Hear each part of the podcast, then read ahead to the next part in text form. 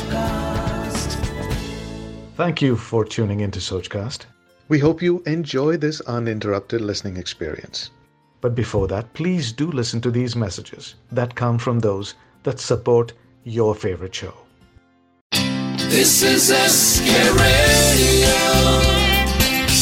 खाने खास विद संजीव कपूर चटनी वाले आलू गोभी चटनी वाले आलू गोभी बनाने के लिए हमें चाहिए एक कप हरी चटनी तीन मध्यम आलू छोटे छोटे टुकड़े किए हुए, एक मध्यम फूल गोभी, छोटे फूल अलग किए हुए, दो बड़े चम्मच तेल, एक चुटकी हींग, एक छोटा चम्मच जीरा, एक बड़ा चम्मच सफ़ेद तिल, दो एक इंच अदरक के टुकड़े पतले स्ट्रिप्स में कटे हुए, पाँच हरी मिर्चे, तिरछी कटी हुई, एक चौथाई छोटा चम्मच हल्दी पाउडर, एक छोटा चम्मच अमचूर, नमक स्वाद अनुसार 12 से 15 चेरी टमेटोस और एक नींबू का रस Like this Sochcast?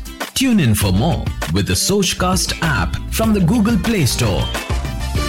चटनी वाले आलू गोभी बनाने के लिए एक नॉनस्टिक पैन में तेल गरम करके उसमें डाले हींग, जीरा, तिल, अदरक, हरी मिर्चे और महक आने तक भून लें।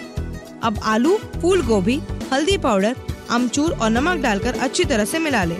ढककर 12 से 15 मिनट तक पका लें। अब डालें हरी चटनी, चरे टमेटोस और नींबू का रस और अच्छी तरह से मिला लें। सर्विंग बोल में निकाल लें और गर्मा गर्म परोसें Thanks for listening. I hope you enjoyed this Sochcast. What is your Soch? Send us your comments on our Facebook page and Instagram page. It's time for you to do your own Sochcast at Sochcast. अपनी सोच दुनिया को सुनाओ Sochcast.